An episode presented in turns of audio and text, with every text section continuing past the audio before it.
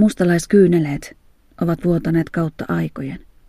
Sorron, menetyksen, vihan, syrjinnän ja epäoikeudenmukaisuuden raskaat kyyneleet. Allapäin nuo kauneimmat ruusut, muistojeni tarhas yhä Ihminen on moniulotteinen kokonaisuus ja on turha sanoa, etteivätkö menneisyys tai kokemukset jätä meihin jälkiään. Saavuteltava ihanne olisi, että jäljet tuoksuisivat ruusuilta ja hehkuisivat valoa sekä lämpöä. Aina se ei vain mene niin. Toisinaan jäljet ovat rumia, haisivat palaneelle sekä mädäntyvälle ihmiskudokselle. Arpiset haavat voivat olla rosoisia, riippuen siitä, kuinka syviä avohaavat ovat aikoinaan olleet. Onko haavoja hoidettu vai ovatko ne hoitamattomina tulehtuneet ja aiheuttaneet pahaa jälkeä? Arpinen iho on vaikutuksille alttiimpaa. Kylmä ja kuuma tuntuvat herkemmin. Pystymmekö tasapainottamaan kokemustemme valot ja varjot? Kuinka opimme elämään arpiemme kanssa? Muutammeko ne voimavaroiksi? Peitämmekö vahvalla maskeerauksella? Vai annammeko niiden rikkoutua ja tulehtua kerta toisensa jälkeen? Mitä minulle tapahtui niinä satoina kertoina, kun tulin väärin kohdelluksi syistä, joihin en voinut itse vaikuttaa? Ne kerrat, kun minut suljettiin ulos leikeistä, kuiskittiin edessäni. Alaasteikäinen ei ole liian nuori tajuamaan, että on naurujen kohteena erilaisuutensa vuoksi. Lakritsi. Kahdeksanvuotiaskin oppii assosioimaan karamellin värin omaan etnisyyteensä.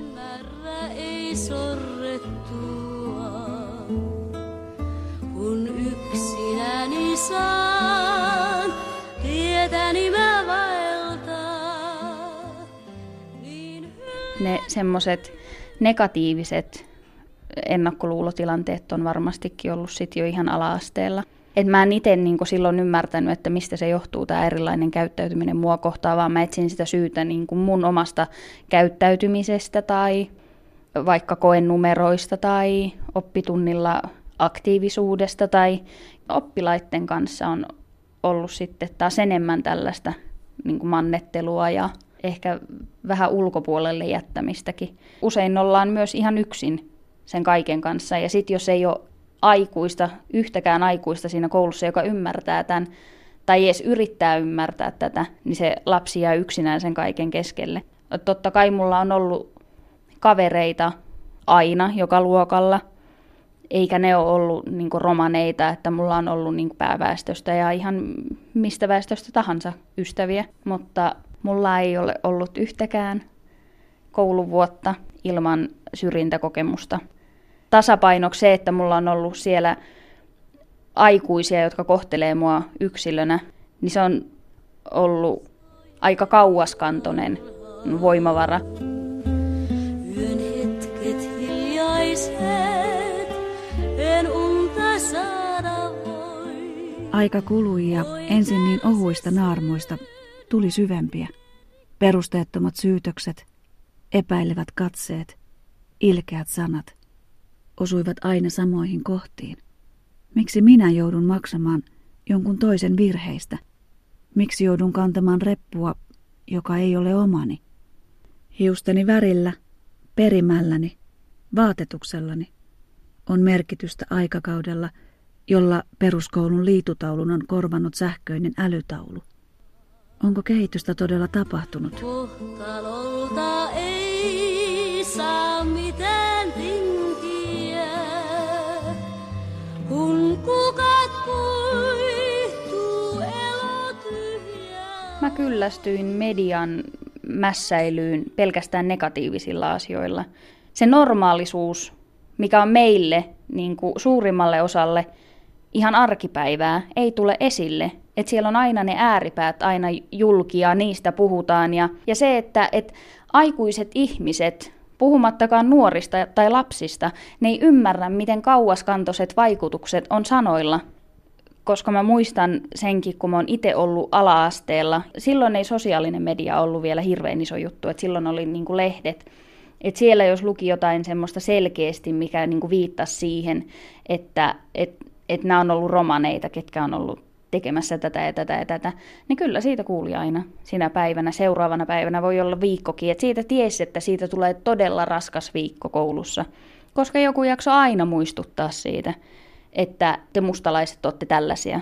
Syyllistettiin, vaikka mä en edes tiennyt, että mis, mitä on tapahtunut, mutta niinkin pieniä kuin ala-asteikäiset on, niin mietittiin, niin että no, meille tulee kiva koulupäivä. Et vaikka minä itse elän normaalia elämää. Mä käyn töissä, mä oon käynyt kouluissa, mä oon, mulla on ammatti, mä maksan veroja, mä elän niin kuin kuka tahansa muu suomalainen. Mutta se, että mä olen romani, niin riittää jollekin. Ja kuilu niin kuin levenee yhteisön ja muun yhteiskunnan välillä. Se yhteisön turva tulee koko aika korostetummaksi ja tärkeämmäksi. Tilanne, jossa on huonoa käytöstä mua kohtaan tai syrjintää mua kohtaan, niin nykyään mua vaan itkettää niin oikeasti, että et vieläkin mä joudun näihin tilanteisiin. No viikoittain tapahtuu, mutta ei joka päivä.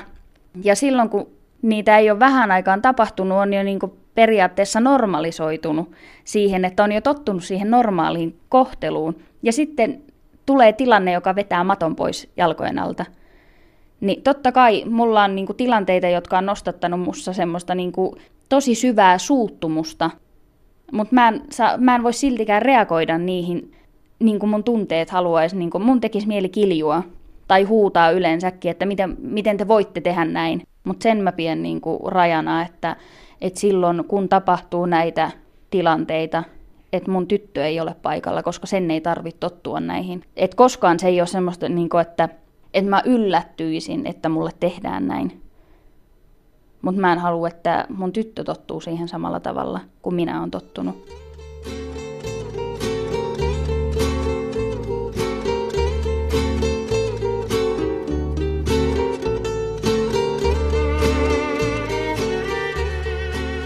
Tutkin kansani historiaa ja ymmärsin kuuluvani maailman vainotuimpaan ihmisryhmään. Mustalaiskyyneleet ovat vuotaneet kautta aikojen.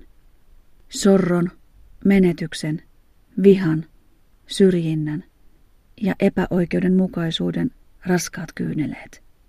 Niitä on kuivannut yhteisön turvaverkko, huolenpito, musiikki, tanssi, vapaus ja tietoisuus ikiaikojen Jumalasta. Kipu piirrettiin musiikissa sanoihin ja mustalaismolliin.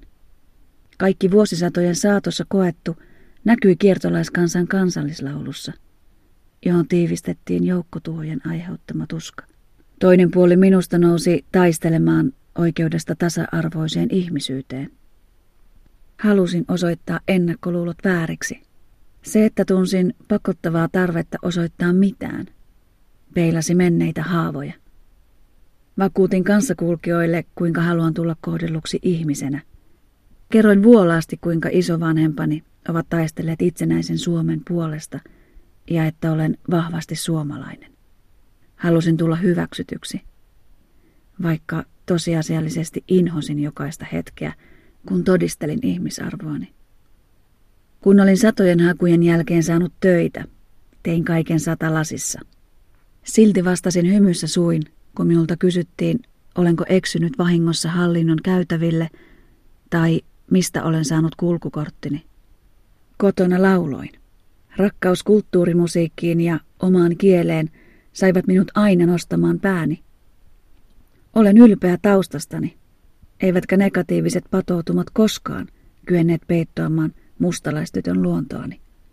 Ajatella, että syy miksi minua toistuvasti satutettiin, oli suurin ylpeyden aiheeni.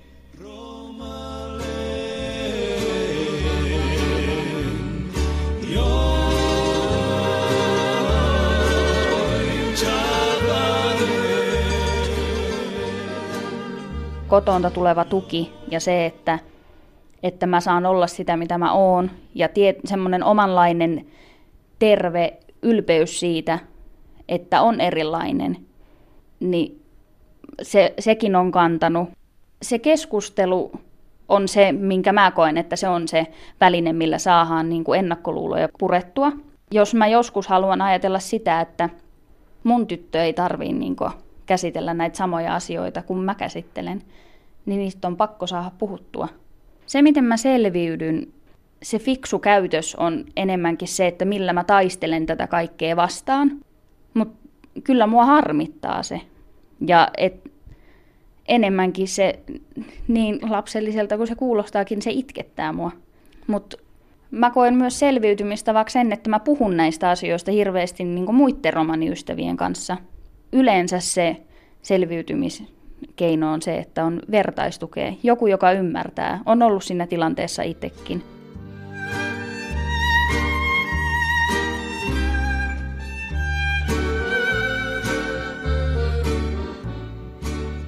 Menneisyys, kokemukset, arvet näyttäytyivät kodin ulkopuolella tältä osin tasa-arvotaisteluna. Tein omalta osaltani kaikkeni, jotta yhdenvertaisuus koskisi myös minua ja kansaani. Kohtelin kaikkia tapaamiani ihmisiä samalla tavalla, varoin koskaan tekemästä yleistyksiä.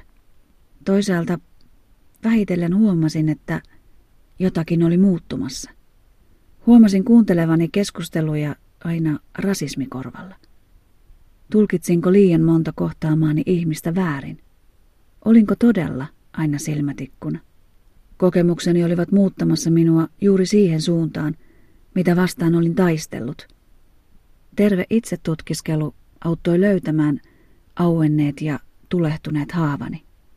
Ymmärsin, että minun tulee kohdata ihmiset siten, kuten toivoisin itseni kohdattavan, yksilönä, ilman ennakkoasetelmia. En voi antaa historiani tai kansani historian vaikuttaa vain negatiivisesti siihen, kuinka katson tätä maailmaa. Jos maisema värittyy katkeruudella, syyllistyn itse siihen, mitä vastaan olen koko elämäni taistellut. Silloin arpeni ovat tehneet minusta rumemman. Jotain sellaista, mitä en tahdo olla.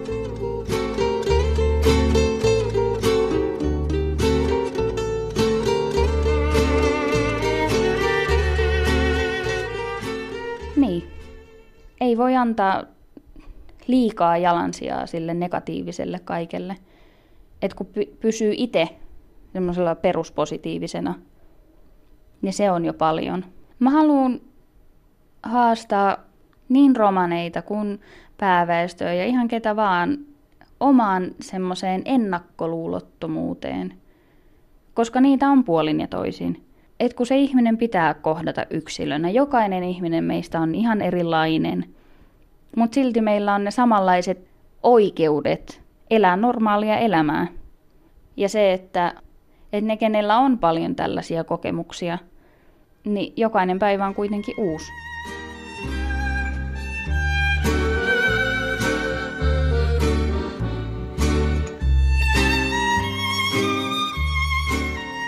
Arpeni ovat osa minua, mutta ne eivät saa määrittää sitä, kuka olen.